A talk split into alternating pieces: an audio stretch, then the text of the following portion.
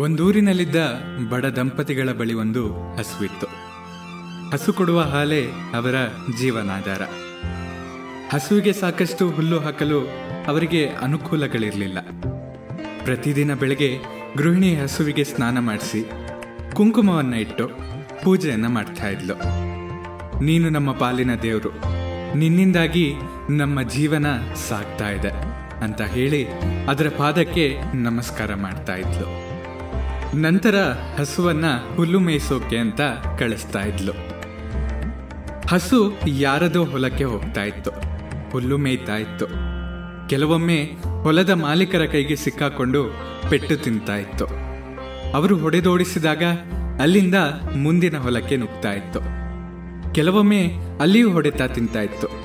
ಹೇಗೋ ಏನೋ ಅರೆ ಹೊಟ್ಟೆ ತುಂಬಿಸಿಕೊಂಡು ಸಂಜೆ ಮನೆಗೆ ಬರ್ತಾ ಇತ್ತು.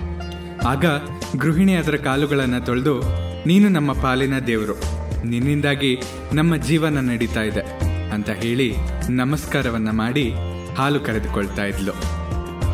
ಒಮ್ಮೆ ಎಲ್ಲೂ ಹಾಲು ಸಿಗದೆ ಬೇಸರಗೊಂಡ ಹಸು ಊರಂಚಿನಲ್ಲಿದ್ದ ಕಾಡಿನೊಂದಕ್ಕೆ ನುಗ್ಗುತ್ತೆ. ಕಾಡಿನಲ್ಲಿ ದೊಡ್ಡ ಹುಲ್ಲುಗಾವಲೇ ಇತ್ತು. ಹಸು ಖುಷಿಯಿಂದ ಹುಲ್ಲು ಮೇಯ್ತಾ ಇತ್ತು. ಬೈಯುವವರು, ಹೊಡೆಯುವವರು ಯಾರೂ ಇರಲಿಲ್ಲ. ಕಾಡಿನಲ್ಲೇ ವಾಸವಾಗಿದ್ದ ಮತ್ತೊಂದು ಹಸುವಿನ ಪರಿಚಯವಾಯಿತು. ಎರಡೂ ಕಷ್ಟ ಸುಖವನ್ನ ಹೇಳಿಕೊಂಡು. ಸಂಜೆ ಆಯಿತು. ಹೊಟ್ಟೆ ತುಂಬ ಹುಲ್ಲು ಮೇಯ್ತಿದ್ದ ಹಸು ಮನೆಗೆ ಹಿಂತಿರುಗಿತ್ತು.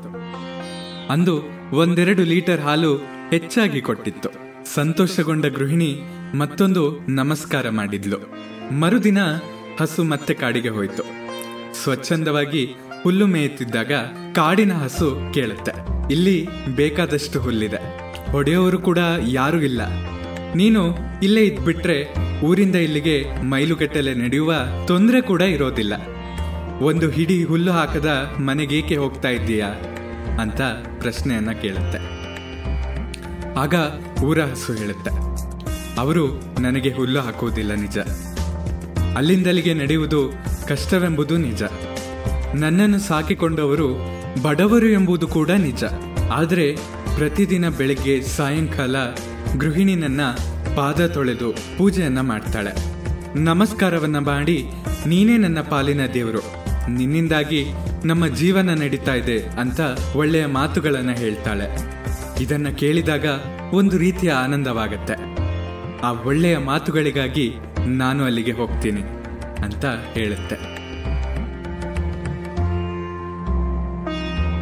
ಎಂದು ಯಾರಿಂದಲೂ ಒಳ್ಳೆಯ ಮಾತು ಕೇಳದಿದ್ದ ಕಾಡಿನ ಹಸುವಿಗೆ ಊರ ಹಸಿವಿನ ಮಾತು ಅರ್ಥವಾಗೋದಿಲ್ಲ. ಇಲ್ಲಿಗೆ ಕತೆ ಮುಗಿಯುತ್ತೆ. ಆದರೆ ಅದರ ಸಂದೇಶಕ್ಕೆ ಅಂತ್ಯವಿಲ್ಲ. ಹೊಟ್ಟೆಗೆ ಸಾಕಷ್ಟು ಹುಲ್ಲು ಸಿಗದಿದ್ರೂ ಒಂದು ಒಳ್ಳೆಯ ಮಾತಿಗಾಗಿ ಹಸು ಹಾತೊರೆಯುತ್ತಾ ಇತ್ತು ಹಾಗೆ ನಮ್ಮ ಮನೆಯವರು, ಮಕ್ಕಳು, ಸಹೋದ್ಯೋಗಿಗಳು, ಗೆಳೆಯರು ಎಲ್ಲರೂ ಒಳ್ಳೆಯ ಮಾತಿಗಾಗಿ ಹಾತೊರೆಯುತ್ತಾ ಇದ್ದಾರೆ ಅಲ್ವೇ? ಇದನ್ನ ನೀವು ಕೂಡ ಒಮ್ಮೆ ಯೋಚನೆ ಮಾಡಿ. ನಿಮ್ಮ ಪ್ರೀತಿ ಹಾಗೂ ಪ್ರೋತ್ಸಾಹ ಸದಾ ಹೀಗೆ ನನ್ನ ಮೇಲೆ ಇರಲಿ. ನಿಮ್ಮ ಅನಿಸಿಕೆಗಳನ್ನ ನನ್ನ ಬಳಿ ಹಂಚಿಕೊಳ್ಳಿ. ಸದಾ ಕೇಳ್ತಾ ಇರಿ ಅವಿಭಾಜಿತ ಪಾಡ್ಕಾಸ್ಟ್ ನಾನು ಸಂಕೇತ್ ಭಟ್. ಧನ್ಯವಾದಗಳು.